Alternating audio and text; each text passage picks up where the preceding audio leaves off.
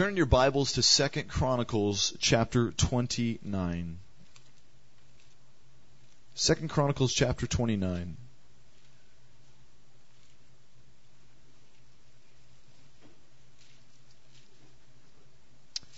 Second Chronicles chapter 29. Another chapter of the Bible with which I wished somebody would make a movie.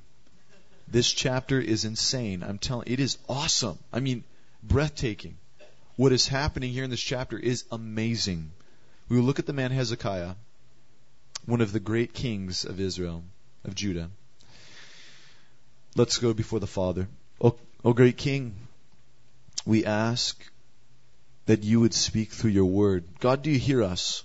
Please, we ask you would open this book and that you'd speak to our hearts, that everyone in this place would hear your voice and they would walk away changed. They would walk away encouraged. They would walk away blessed. Please give me words, Father. I don't know what to say. Let me know. I'll do my best. We ask these things in the name of your Son. Amen.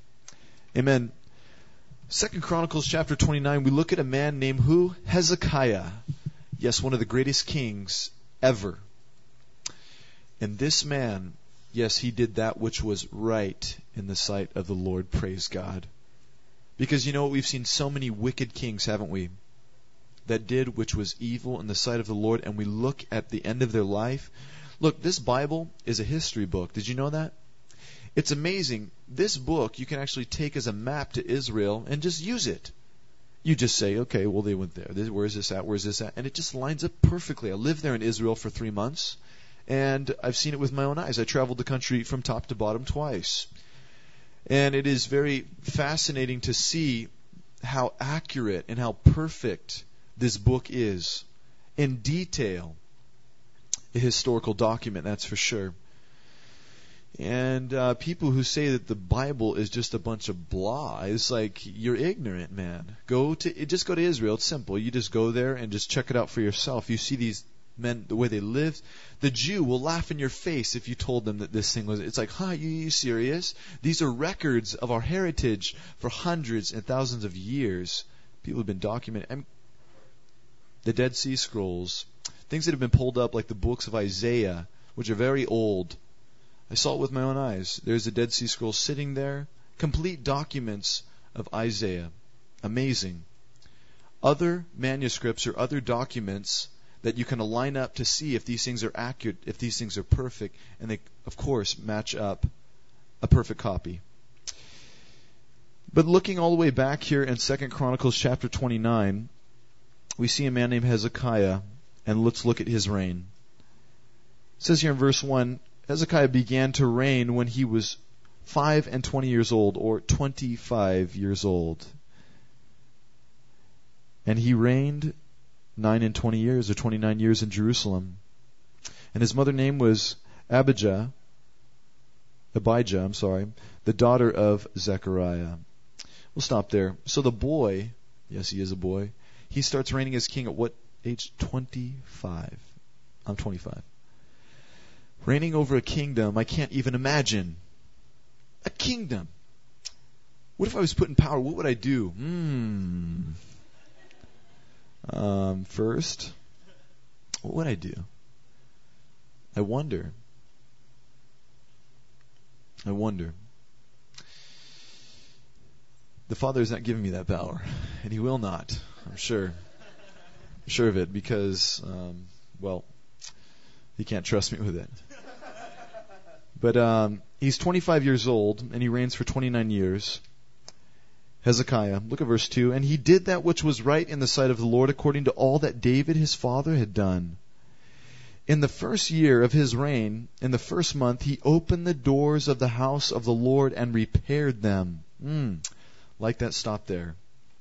In his first year, what did he do? He opened the doors of the house of the Lord and repaired it. Now, that means what? That the doors must have been shut and there were things broken down. Man. Restoration taking place, repairing the doors. getting everything back in order the way it should be, opening the doors of the house of the Lord. Let's read on here. And he brought in the priests and the Levites and gathered them together in the east street and said unto them, Hear me, you Levites, sanctify now yourselves and sanctify the house of the Lord God of your fathers and carry forth the filthiness out of the holy place. Verse 6 For our fathers have trespassed and done that which was evil in the eyes of the Lord God, and have forsaken him, and have turned away their faces from the habitation of the Lord and turn their backs. Also they have shut up the doors of the porch and put out the lamps, and have not burned incense nor offered burnt offerings in the holy place in the God of Israel unto the God of Israel. Wherefore the wrath of the Lord was upon Judah and Jerusalem, and he had delivered them to trouble, to astonishment, to hissing. And ye see with your eyes. For lo, our fathers have fallen by the sword, and our sons and daughters, and our wives in captivity for this. Stop there. So he comes in power, Mr. 25 year old. I can't even imagine this. Just so crazy. He sits there and he walks up, I'm sure, to these Levites who are probably older men, been serving there for a while, serving under the reign of another king, his father. And he looks at him, he says, Listen up. I want you to clean the house of the Lord. What? Yeah, get in there and clean that thing. Get all that filthiness out of there and I want you guys to sanctify yourselves. I want you to ready yourself so that you are able to do sacrifices. Sanctification. This word sanctification is one of pure, purifying oneself, cleansing continually, working towards a goal of purity and cleanse. And it is something that we as Christians are to be working towards every single day of our lives. Did you know that?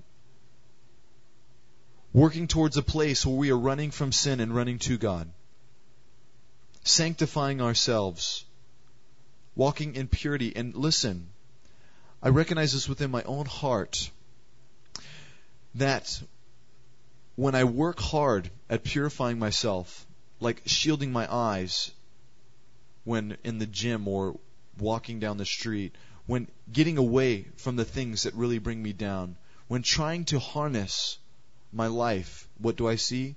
Well, when sin, when I come in contact with sin, it is very dirty to me, very filthy. I recognize it in an instant.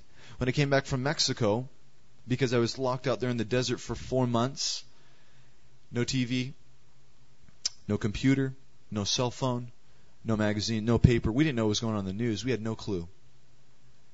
We were out there in the middle of nowhere in Carmen Sudan, and yes, we had no connection with the world whatsoever. We were out there in such a pure place, a mission. We just took care of these orphans and learned from a teacher named John Corson.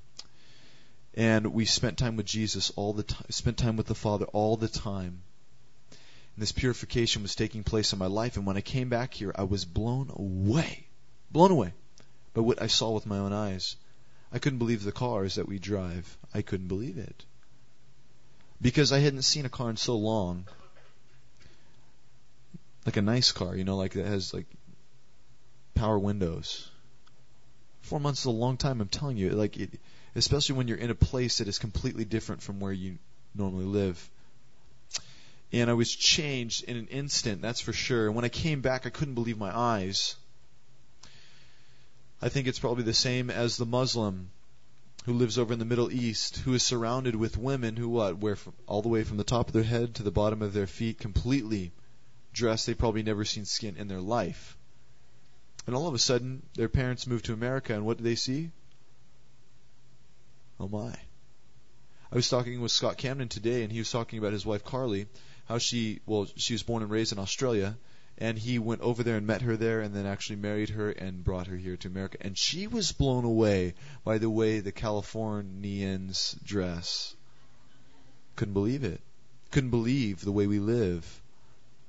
I'm telling you, we get in this bubble because our world is what? Our world is San Diego, the beach, Hollywood, the mountain snowboarding, and then back here.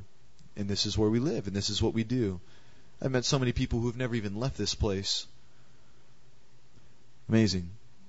So I would encourage you again, as I encouraged you last week, to get outside of the country, go live in a third world country. I dare you. Go take care of someone.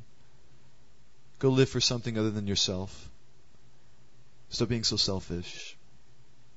It brings you nothing but depression. Think about me, me, me, my, my, my. When you get what you want, you're not satisfied. It doesn't work. Recognize the culture we live in and be different.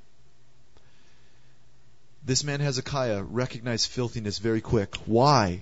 Because he was in communion with the Father.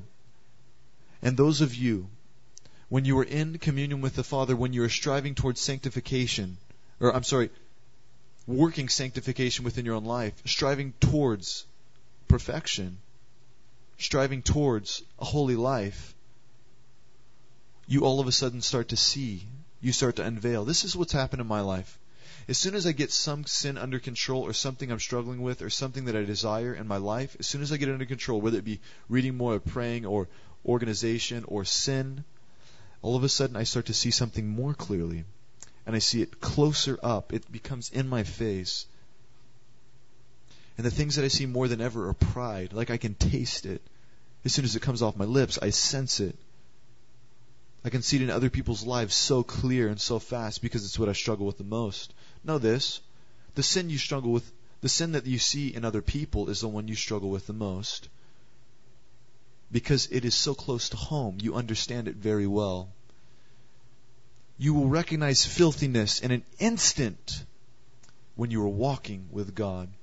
And even as I hang out with some of my friends as they desire to hang out from the world, um, I work at the church, so I, which I didn't work at the church. The last two years I was doing insurance, but now now at the church just recently you get in this bubble of like you know all these Christians who are trying to see God and doing a good job at it. And what happens? Well as soon as you get outside the the little bubble and you start experiencing something you go and you hang out with somebody who hey does not see see Christ. It's just like whoa! I remember sitting down with some buddies just a couple weeks ago. Yeah maybe three or four weeks ago. And they were just I mean profanity and just like wickedness just rolled off their mouth so easy. Like if I was to say cuss word right now, I think I'd like the whole hesitation thing would happen and then it would like come out. Like and then it would sound like I like I, ha- I haven't said it. You know, just like somebody when they try to use like a slang word and it doesn't work. You know, you know what I'm talking about? Yeah, it's the same thing. Anyways, but I couldn't believe my ears. I mean, but you see, when you live in filth, you don't even know it's dirty. The Levites didn't even know. They didn't even recognize the filth in the temple. What's going on here? The house of the Lord was not taken care of. Isn't that amazing? Family, listen. Very important. We must be very careful that we do not allow that we do not allow the church to become filthy and dirty. Who's the church? Not a building.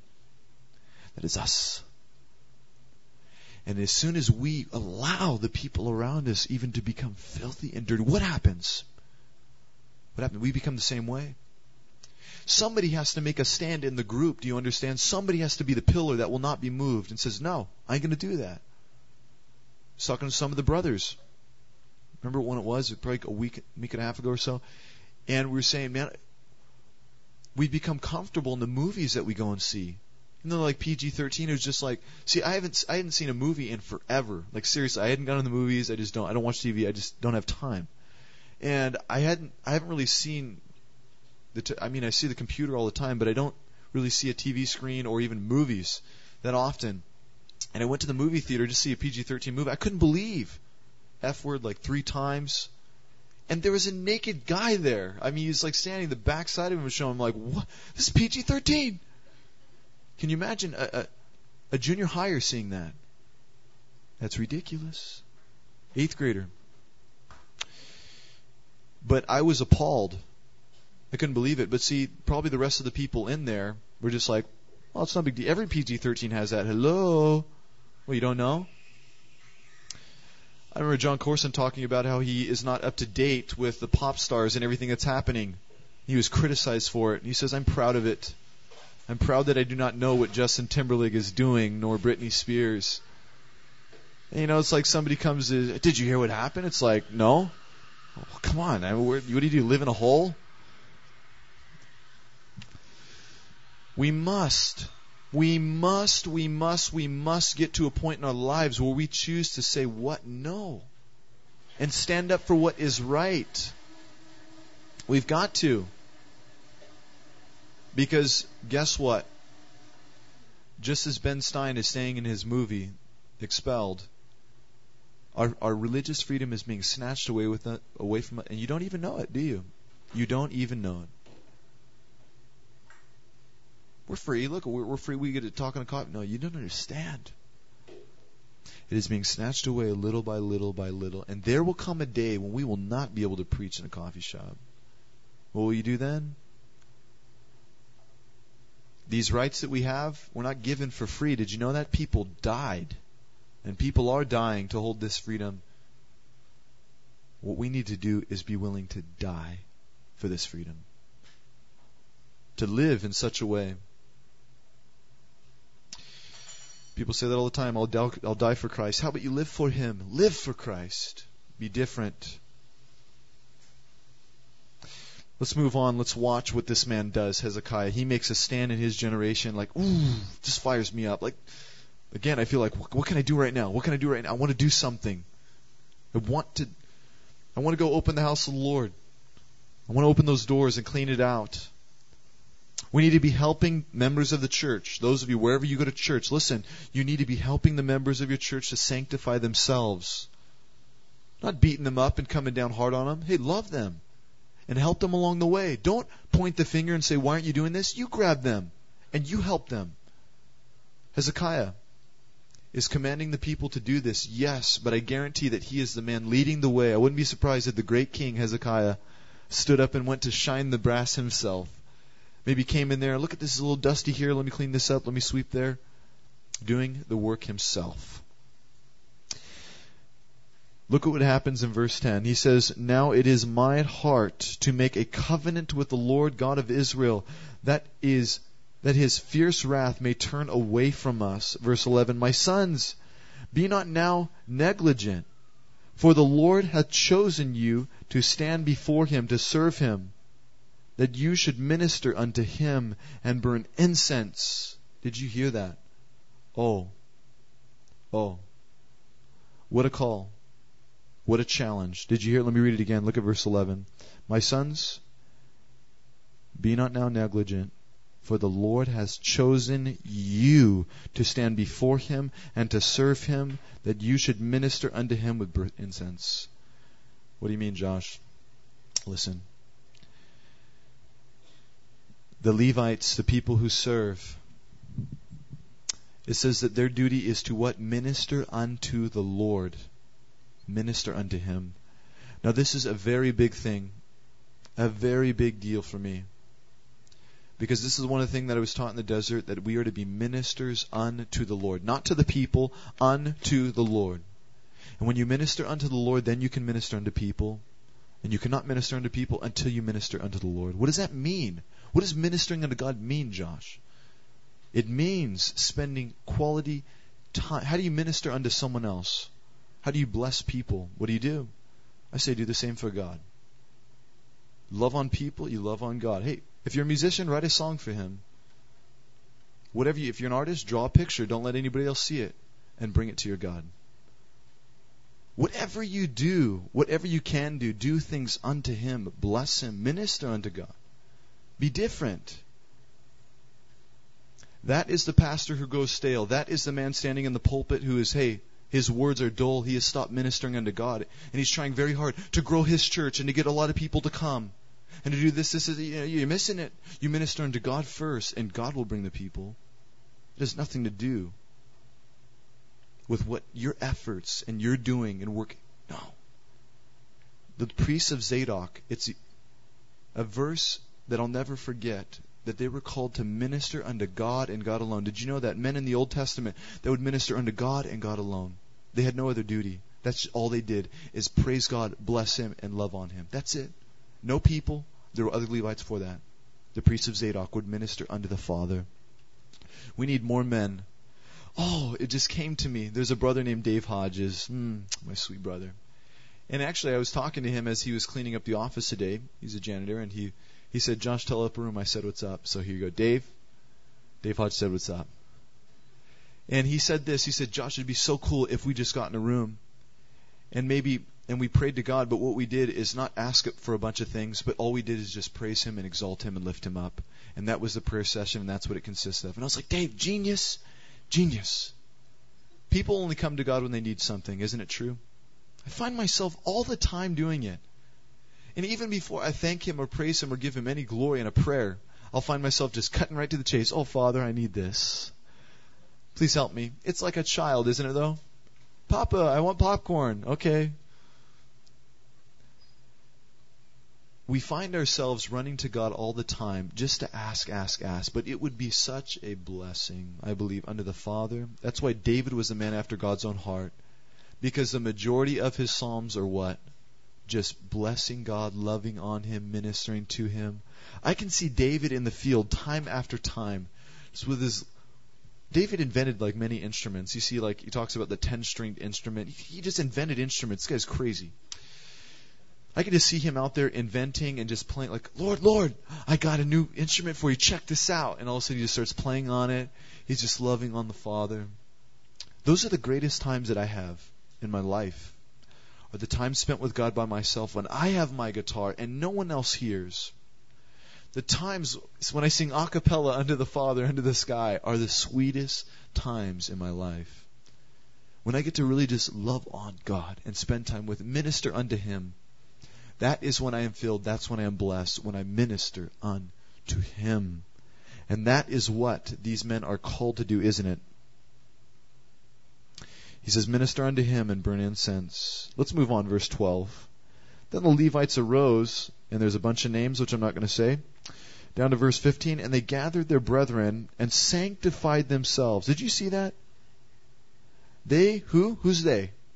The Levites gathered who? Their brothers. What did the Levites do? They gathered, sorry, gathered their brothers and did what? Sanctified them. Bridge. sorry. Sanctified them. I just, I, sorry, I'm distracted. And they gathered their brothers and sanctified themselves and came according to the commandment of the king by the words of the Lord to cleanse the house of the Lord. I love that picture that they did what? They grabbed their brothers, they grabbed the people around them, and went and sanctified themselves. We need to be doing that. We need to be doing that more. What? Grabbing one another. Hey, everybody goes through hard times, don't they? Let's be honest. We all do. We need to be carrying each other's burdens and grabbing one another and helping each other in sanctification. We've got to be. Who can do it alone? Who can stand alone? It's difficult. I just heard, man, it's just sad. My, one of the brothers, one of the sweetest brothers, I remember, man, when this guy came to know Jesus and he just flipped. He's like this. I'm, I'm not gonna. He's just a big teddy bear, man. This guy's awesome. I just heard that he's just kind of running from God a little bit now. and I just can't even believe it. It doesn't even make sense. Like I don't understand. It's like it's like if one of the brothers here or maybe me, what if you just heard all of a sudden that uh Josh Thompson just isn't seeking God anymore and he chose to run from God and do his own thing? It, it, it blew my mind when I heard. It. I'm like, what? And he's just not around the brothers. To be honest, it's just not. There is no community and he's just kind of isolated himself. I haven't seen him in days, a long time, just working a job and just doing his thing. That is why is it important? It is important to be in community. It is important to be wrapping your arms around one another continually. We need to be willing to lay, lay down our lives for the brothers, for the sisters. Say, I, I am not going to let you run from God. Absolutely not. I'll fight you before you run. I'm going to do whatever it takes to help. What can I do? How can I help? I do. I have a group of guys around me that I find we're constantly pulling on each other, and it's very, it's difficult at times, but it is the biggest blessing.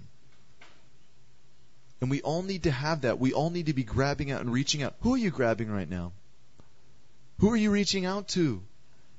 Who do you know that needs the Lord or needs a touch or needs a prayer, needs some encouragement? Who do you know? And you're not. It says that the Levites, they gathered the brethren and they sanctified themselves. They gathered them. We need to be gathering. Not so we have more people. We don't need more people. We need holy people. We need people who are set apart, sanctified. And it takes work. Does it not? We've got to work hard, family. There are brothers and sisters, people that you know that know should be walking close to God. Just encourage them. Just give them the opportunity every week. Hey, you want to go to church? Hey, is there anything I could pray for? Can I encourage? Anything. I, I just want to be here for you. Just love on them. Not, you sinner. Can't believe you're even doing that right now. You've ran from God. I can't even believe this. I lit up my brother. Mm, probably about two or three years ago. I'll never forget. Man, I was almost in tears because I was so saddened that he was not seeking God. I was begging him to come to camp. Just beg, please, Jess, please. No.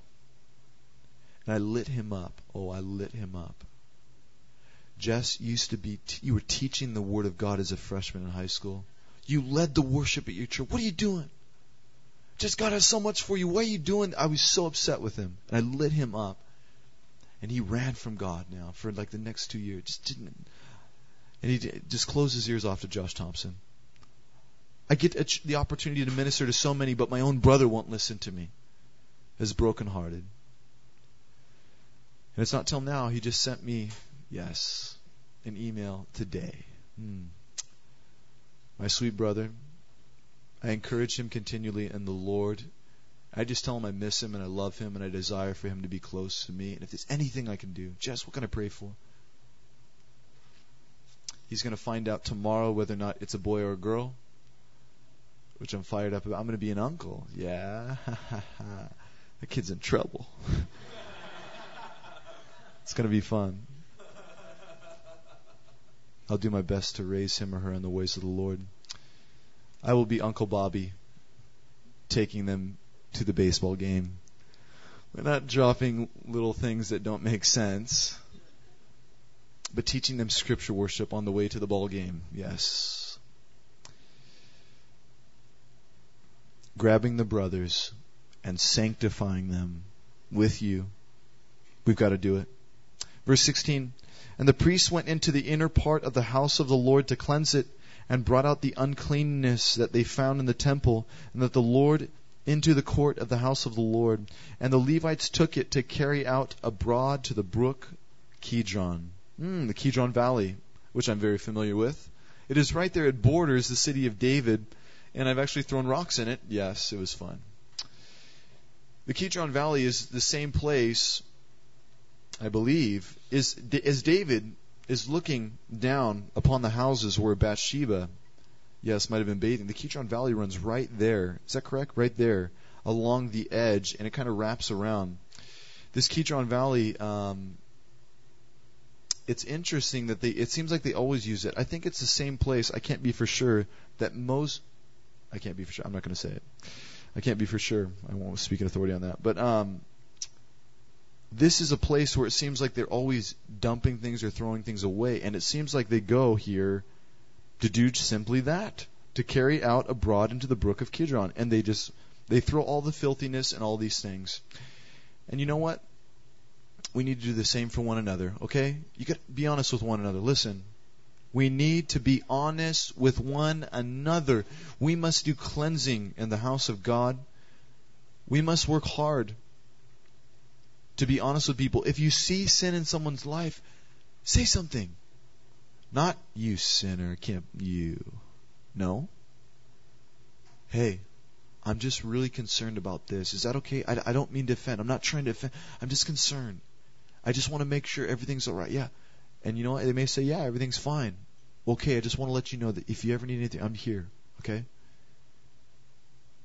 If someone is in sin, you just got to be honest with them and say, listen, this is sin. You know the sin. You know the word.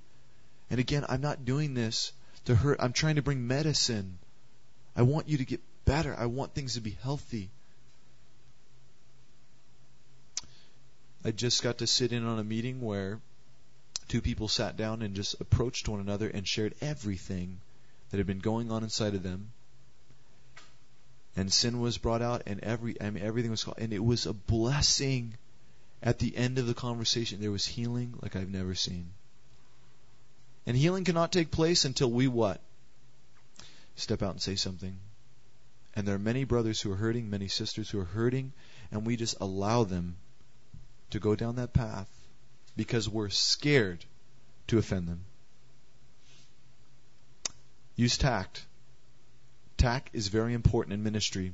Those of you who want to be involved in ministry, you better learn tact very quickly. Because two people can bring the same information to the table.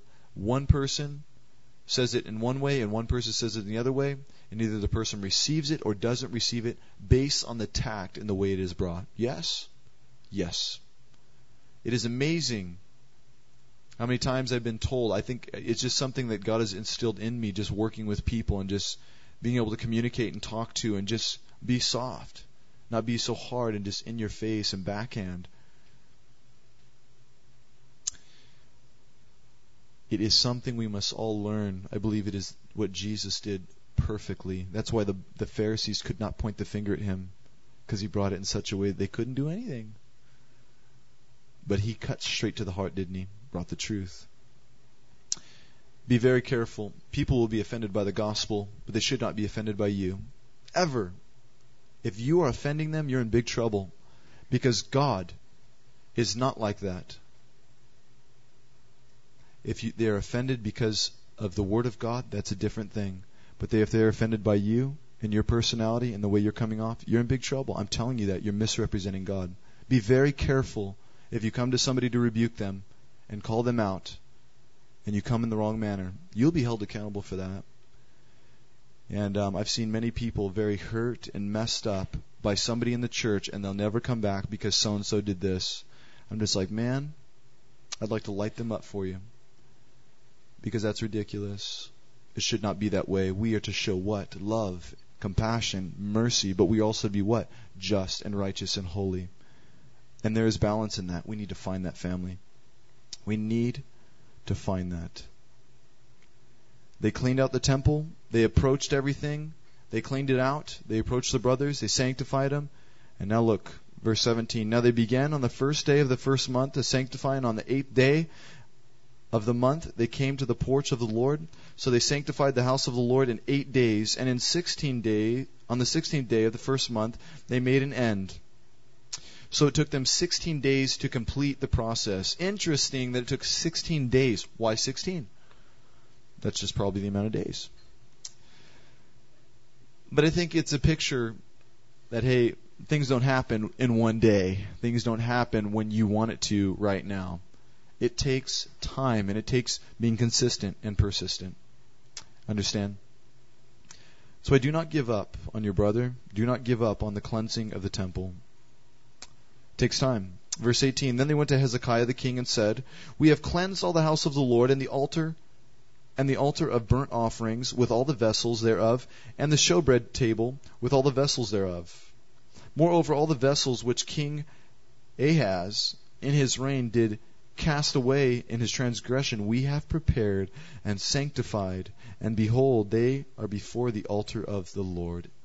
Amen. I'm so happy that these boys brought back the things which wicked Ahaz tried to rip down. And I want you to know, I want you to know this, that if evil happens, evil only happens so that God can turn it for good. Did you know that? He only allows bad things to happen so that he can turn it for good. And hey, back then I'm sure the boys were all upset and bummed out because what? Hey, Ahaz has thrown out the the pieces there in the temple, messed up everything. And everybody's probably thinking like, "Oh man, I can't believe this evil. How could God allow this to happen?" Oh, the classic question. How could God allow this to happen? Well, He allows it to happen so that He can turn it for good. And He always does. Always. Always. If there's evil going on at your workplace, or going on in your life in some way, shape, or form where somebody is, there's something bad, God's going to turn it for good. He will rescue you. He is your deliverer.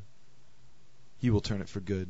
Always. Even if we trash our lives, He is down to turn it for good. What an amazing God. All right, let's move forward here. I'm going to read a couple big chunks here. Uh, verse 20 Then Hezekiah the king rose early. I like that. I like that. Rose early. And gathered the rulers of the city and went up to the house of the Lord. Mm. I was going to read a big portion, but I'll stop there. Did you see that? He rose early in the morning, and what did he do? He grabbed all the leaders of the city, every single one. And he said, Come up with me to the house of the Lord. Interesting. You're going to see why in just a sec. Check it out. And they brought seven bulls, seven rams, and seven lambs, and seven goats for a sin offering for the kingdom and for the sanctuary for Judah. He commanded the priests, the sons of Aaron, to offer them on the altar of the Lord. So they killed the bulls, and the priests received the blood and sprinkled it on the altar. Likewise, when they had killed the rams, they sprinkled the blood upon the altar, and they killed also the lambs, and they sprinkled the blood on the altar. Stop there. He brought all the rulers of the city up. Oh man, I could go off for like an hour on this. The rulers of the city need to be going away continually to the mountain, to the house of the Lord, to what? Retreat away as a group. To what? Sacrifice for the people, like you were seeing. To go up and pray for the people. Listen, this was the devotional today. You can only take the people where you have gone you can only minister to people as far as you understand and as deep as you are in God. That's it. And many rulers of churches and many rulers in the city are very shallow in their walks with God. They got fired up between the age of 20 and 30 and then they stopped. They have not grown an inch for the rest of their life. They preach the same sermon and the same message, do the same thing coming forth all the time. They need to retreat away. They need to go up to the mountain with Hezekiah and be changed. It's something that the Lord has convicted me about. And I think it's something that we, the brothers, need to be doing.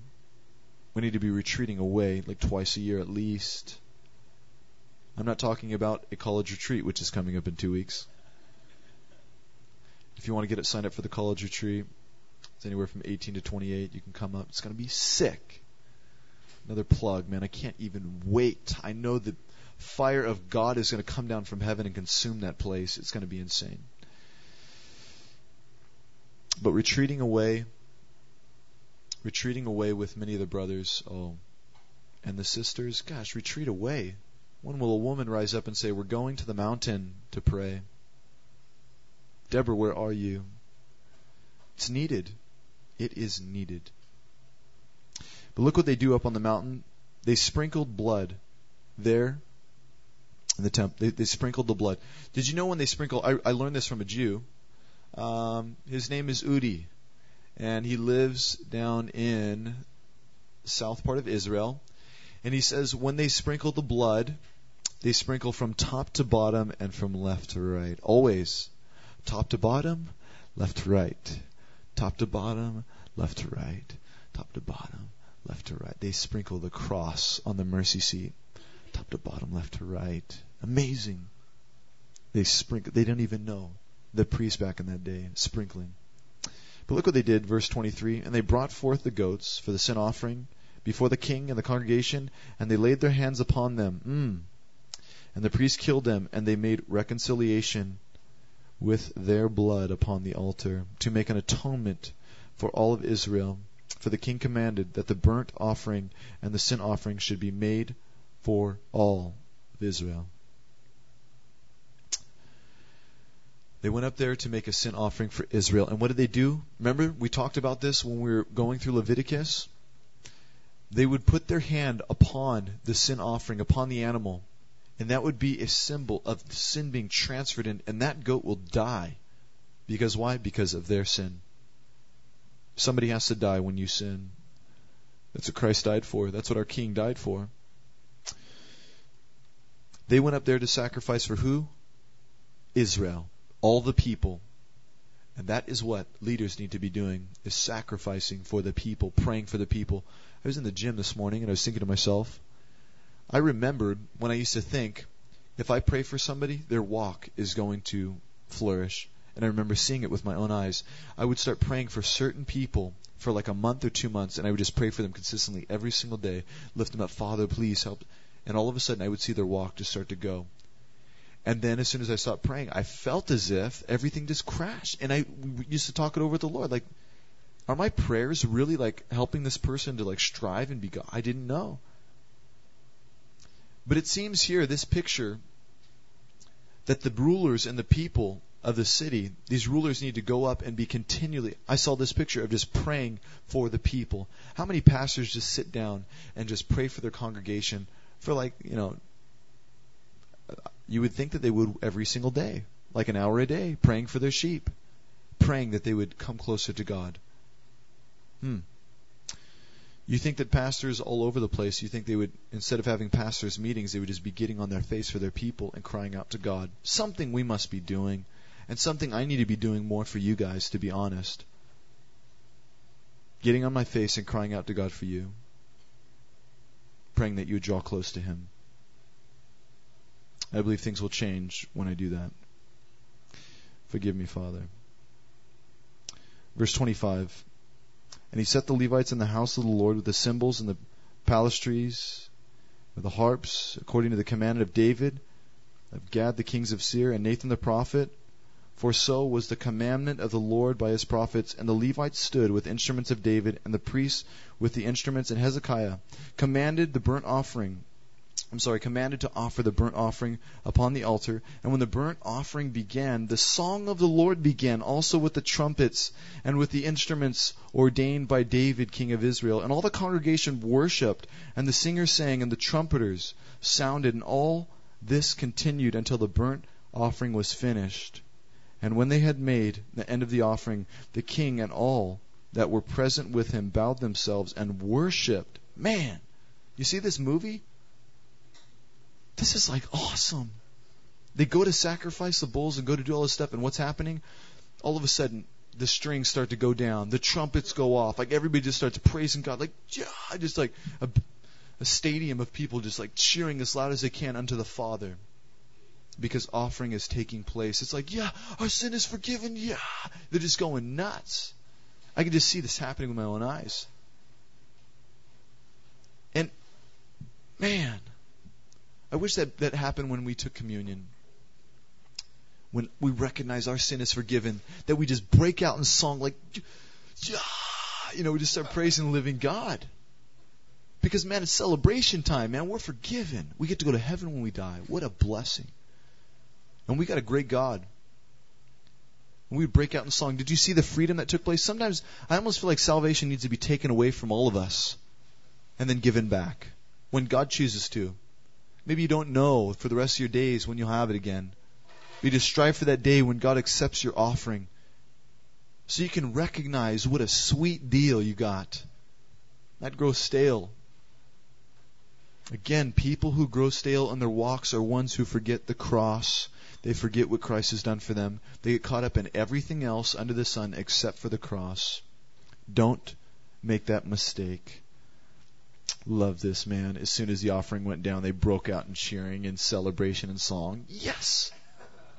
Yes, that's what we need, John. That's what we need, man. And it even says the kings, they bowed. You know, I don't know when the last time I've seen a pastor like get on his knees and just like worship God, but there's something about seeing that, and it's needed. To be able to see our great leader get on his knees. I remember watching John Courson down at Costa Mesa. I remember seeing him in the classroom, it's like we'd be standing singing songs like a cappella, and then all of a sudden he would get on his knees, and all of us would just get on our knees ASAP. It's like that's our leader. He's getting on our knees. Okay, it's time. It's time. Everybody on your knees. That's just what we do. And I think there's just something about us seeing even King David before the congregation, standing before thousands, and he gets on his knees and says, "Oh God, hear us," and everybody just falls on their face. There's something about it. Pastors need they need to pull their hearts back and let people see their relationship with God. Bow down. Watch the, let the people watch you clap into the king. Let the people watch you dance before. Let the people watch you bow. Don't be scared to express yourself to God, okay? Not in church, not nowhere. This is something that's, man, during worship service sometime at church, I'm just like all scared, like to get on my knees or something because I'm going to make the person next to me feel uncomfortable bull and, and scared to raise my hands because they're going to be. You know, I just. I remember I was thinking that, and my buddy Phil from Mexico. It was so. I had already got back in the rhythm of church and kind of just doing my thing, and Phil comes out to hang out with me. We're at day seven. This is a Sunday night service that happens over the church I go to, and and uh, we're sitting there and worshiping, and all of a sudden Phil, Mister Six Foot Seven, gets down on his knees and stretches out his arms as big as eagles, man, just like chanting out to God, praising God there, and I'm just like looking like Phil, what are you doing? I mean, his arm was like over here, like he didn't give he didn't a rip, you know. He's just praising God. I'm like, oh, I'm getting on my knees, you know. Like just, it was time. It was time. We need to learn that. Be radical, man. Get back to being a new believer, huh? That fire and that zeal is awesome, isn't it? You see people come to know Christ, like they're just like on it. They're faithful, man. They're dedicated. They're focused. Get back to your first love, family. Get back to doing what you were doing when you were a new believer. And moreover, Hezekiah, verse 30, the king and the princes commanded the Levites to sing praise unto the Lord with the words of David and Asaph the seer. And they sang praises with gladness. Oh, I love that. Jeez, man, I know I gotta move on. They bowed their heads and worshipped, and Hezekiah answered and said, Now you have consecrated yourselves unto the Lord. Come near and bring sacrifices, thanks offerings unto the house of the Lord. And the congregation brought the sacrifices and thanks offerings, as many as were of free heart burnt offerings. What he's saying is, he just said, Hey, if you want to bring an offering to the Lord, then bring it. Whatever you want to bring. You want to bring something? It's just be free. Go for it. Express yourself unto God. Bring your offering. And the people just started to bring. Look what happened. Oh, this is revival right here. This is revival. Check this. He told them, Bring your offering, bring whatever you want to God. You just start bringing it. And look what the people did. And the number of the burnt offerings which the congregation brought was three score and I'm sorry, three score and ten bullocks or six what is it? Seventy, that's right. Three score sixty and ten and a hundred rams and two hundred lambs, and these were for a burnt offering unto the Lord. And the and the consecrated things were six hundred oxen and three thousand sheep. But the priests were too few, so that they could not fillet all the burnt offerings. Did you see that they brought more than they could even do? You, you couldn't sacrifice all the animals. Like you, you brought too many. Look what happened. Wherefore the brethren, the Levites, did help them till the work was ended, until the other priests had sanctified themselves. For the Levites were more upright in heart to sanctify themselves and the priests, and also the burnt offerings were in abundance, and the fat and the peace offerings and the drink offerings for every burnt offering. So the service of the house of the Lord was in order, and Hezekiah rejoiced in all the people that God had prepared the people, for the thing was done suddenly. Mmm. Ooh, I'm fired up. they brought so much that they could not even deal with it. I long for the day when I stand in a pulpit and say, Family, there are people in need, or we have a project we want to do, or we have something we want to take care of, or we want to do this, or there's an, an, a country over in Africa that, hey, we need a hundred million dollars. Now stand up and take care of it. Let's move. And the people start bringing offerings unto God, like so much that we cannot even contain it. The banks don't even know what to do with the money anymore because there's so much coming in. Our, our, our computers can't hold that. You know, I don't know. But you would think, you would think the church would be able to do whatever they want because the people give wholeheartedly. But the truth is they don't. You know what percentage of the church tithes? 13%. This upsets me because that is what we're called to. That is not an option. It is a command. If you are a Christian, you do this. You tithe 10% of your income. And that is the minimum. I hope you know that. 10% is like you just kind of, just, here you go. Here you go. Here's my little. God has given you 100% and you would only, oh, Father. It happens to me all the time. It just it's supernatural. I don't know why. I'm always scared to give, and then a number pops into my head, and I'm like, Father, are you sure about that? I don't think I give that. And then it's just as soon as I start to question myself, I say, That's it. You will do it. You will you will be broken and you will give it. But what about that? Go for it. And I'm telling you that supernaturally weird things happen. Robert's seen it. Where I just get money from nowhere. It just comes. It just, it's weird. Call it mystical, call it whatever you want, but it just works. God said, Test me in these things and watch if I will open the floodgates of heaven and pour out in you so much you cannot even hold it. You know Quaker Oats? Oatmeal? He tithes 90%. 90%. He has more than he could ever deal with. He is the oatmeal man. And I'm telling you, you give to God and watch how He will give back to you. Can we be a family that does that, please? Can we be ones that just say, well, I'll stop with this. Can we be ones that say, God, I'm going to give you more than the priest can sacrifice. I'm going to give you more than they can offer up. Going to be so much pouring out of my life, man. I'm going to give it to you, whatever you want. I love, I love saying those things to the Lord. Like, Father, here's my life once again. Whatever you desire, whatever you want, do with me. I love saying that. Can we say that? Let's say that right now. Father, we, your children, come so blown away by Hezekiah and what you did there with the priests. And wow, Lord, you, look at the people. They, they, they seem to be excited and fired up about seeking your face and walking close to you. They, they seemed very focused. But it took some cleaning, Father. And we need to be cleansed. We need to be made whole. We need to be changed. And cleansing isn't easy. We need to remove the filth and the dirt from our lives. And so right now, God, we throw it on the altar. And we ask that you would clean us from the inside out. If you want to be cleansed, ask God to cleanse you. Just ask Him. Father, cleanse me. Make me whole. So I can do your work. And now, Lord, I want to make a covenant with you, saying that I desire to let you do whatever you want with my life. I give it into your hands. Do what you will. This covenant will go to the day that I die.